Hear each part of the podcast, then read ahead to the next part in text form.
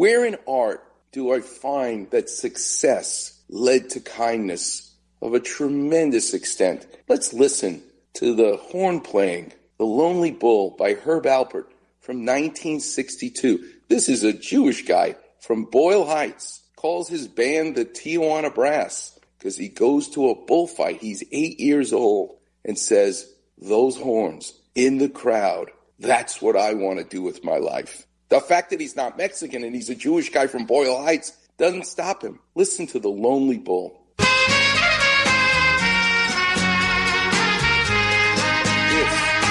is Herb Alpert. He's 85 years old now. Well, boy, did he make it big. Sold 73 million records. Let's listen to the story of Herb Alpert. Let's go to Herb Alpert, CBS, number one. Miles Davis said you hear three notes and you know it's Herb Alpert. Yeah. Where does that style come from? It's just the real me. It's, I'm not affecting anything. It's just the way the sound comes out. You know, my one of my teachers used to tell me, "Hey, man, you're just playing a piece of plumbing." That's how he described the horn and the trumpet. That piece of plumbing has served him well. Six top 10 hits, eight Grammys. His unique south of the border sound selling more than 70 million albums. Quite an accomplishment for a shy Jewish kid from East LA. Mm. This, by the way, is courtesy CBS Sunday Morning. Let's go to number two. my father was born in, in Russia, from a little town outside of Kiev. My mother was uh, from Lower East Side of New York. I'm not uh, Hispanic, and I know a lot of people think that You're I not Hispanic? Herb Alpert's not Hispanic? No. The Tijuana Brass? No.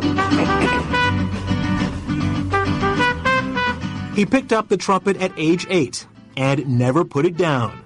But he didn't discover the sound that would make him famous until his mid 20s while attending a bullfight in Mexico. Wait till you hear this. Number three. Tijuana had some world-class matadors. Then the, this trumpet section in the stands, you know, they would announce the different programs, the different events in, in the bullfight. You know, like da da da da da da da da da. I got kind of uh, chill bump from all that stuff, and uh, I tried to translate the feeling of those afternoons to a song.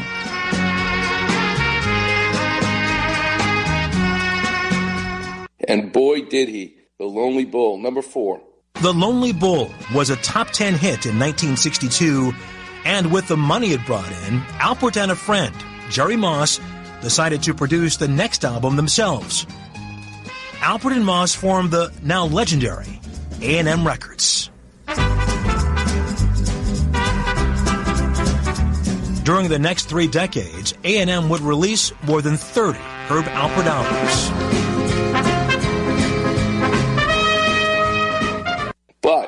The number one song in his whole career was one that he didn't play the trumpet on. It's a song in 1968 that Burt Bacharach wrote for him. He sang it on a TV special. People loved it so much, he released it as a record, and it became uh, his first number one record, biggest selling, I shouldn't say first number, his biggest selling record. Let's listen to number five. You see this guy, This is Herb Alpert. This guy's in love with you.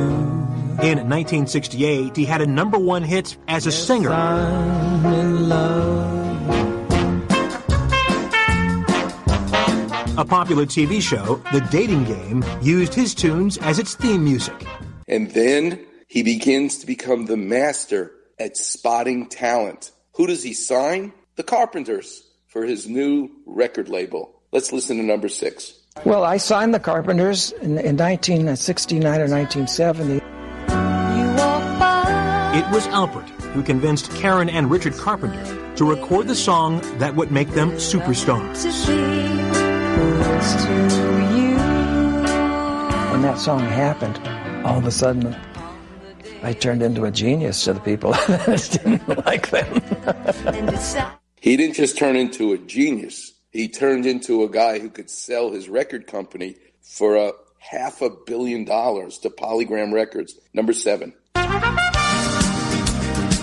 By 1989, Alpert had had it with the music industry. And when Giant Polygram Records made an offer he couldn't refuse, he didn't.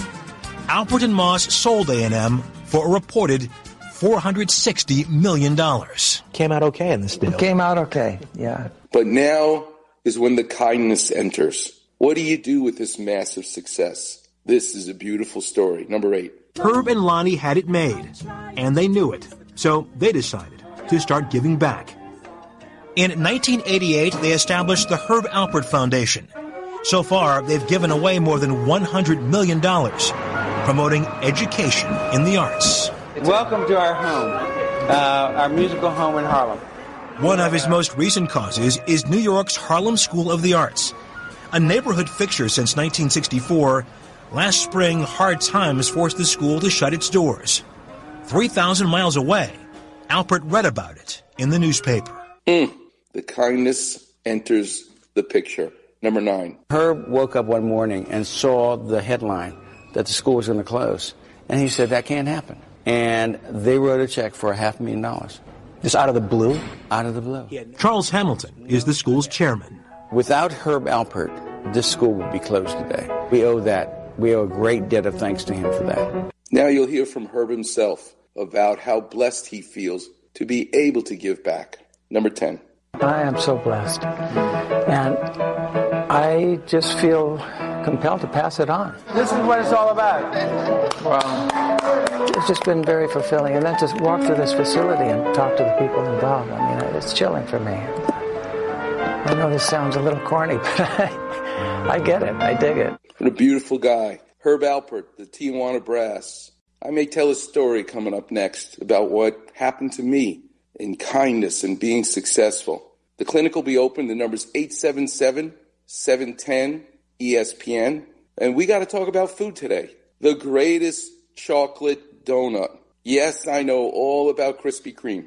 Yes, I love Good Time Donuts in Ventura.